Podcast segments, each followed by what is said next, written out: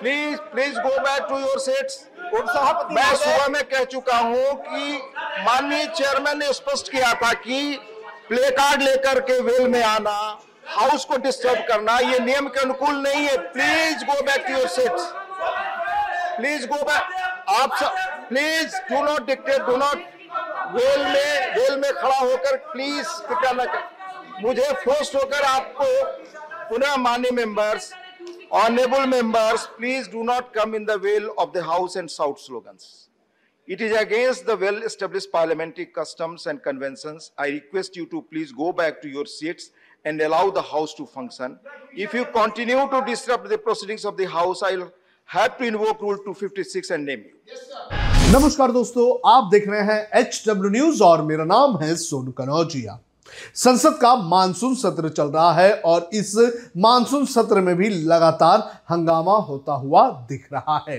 चर्चा के नाम पर कुछ भी संसद में होता हुआ नज़र नहीं आ रहा है। विपक्ष का यह कहना है कि सरकार महँगाई, बेरोजगारी जीएसटी और एजेंसियों के गलत इस्तेमाल के मुद्दे पर चर्चा नहीं करना चाहती है और इसी के लिए लगातार विपक्ष जो है विरोध प्रदर्शन कर रहा है। इसी बीच आज खबर ये आई है कि राज्यसभा से विपक्ष के 19 सांसदों को एक हफ़्ते के लिए निलंबित कर दिया गया है। इन सांसदों की अगर बात करें तो इन सांसदों ने लगातार संसद के अंदर, पार्लियामेंट के अंदर हंगामा किया और इन लोगों ने वेल में घुसकर जो है विरोध प्रदर्शन करते रहे और इसी के चलते इन सांसदों को सस्पेंड कर दिया गया है। इन्हें एक हफ़्ते के लिए सस्पेंड कर दिया गया है। जानकारी के अनुसार ये लोग जो जीएसटी लगाई गई है दूध दही और मक्खन जैसी चीज़ों पर। इसके अलावा महँगाई वाला जो मुद्दा है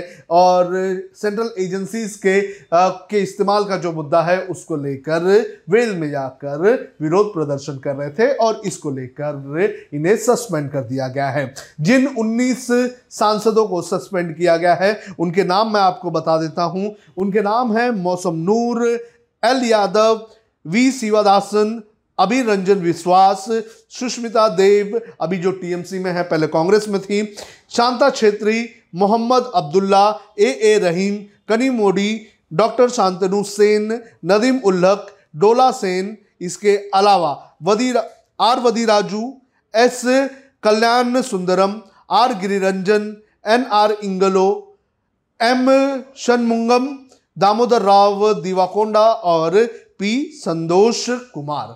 इन सांसदों को सस्पेंड कर दिया गया है राज्यसभा के उपसभापति की तरफ़ से।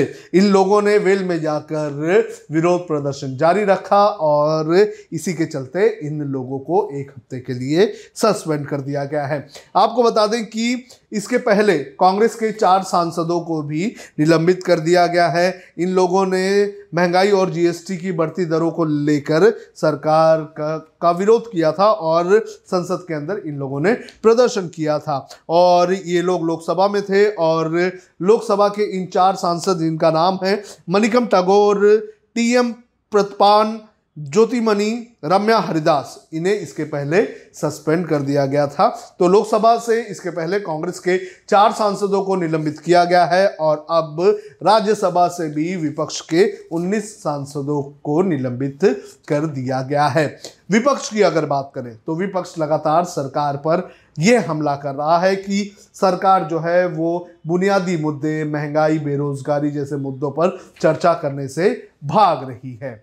वहीं दूसरी तरफ़ जो सरकार है, उनका ये कहना है कि जो विपक्ष है, वो चर्चा नहीं करना चाहता है और इसी के चलते जो विपक्ष है, वो लगातार हंगामा कर रहा है। विप, सरकार का ये भी कहना है कि जो सरकार है, वो चाहती है कि विपक्ष हर एक मुद्दे पर चर्चा करे, लेकिन विपक्ष के पास कोई मुद्दा नहीं है। इसके लिए विपक्ष हंगामा कर रहा है। सरकार भी हंगामा कर रही है, विपक्ष भी हंगामा कर रहा है और इन दोनों के चक्कर में देश का नुकसान होता हुआ नज़र आ रहा है। आपको क्या लगता है कि संसद में जो हंगामा हो रहा है, उसके पीछे का कारण क्या है और उसके लिए जिम्मेदार कौन है? आप कमेंट करके हमें ज़रूर बताएँ।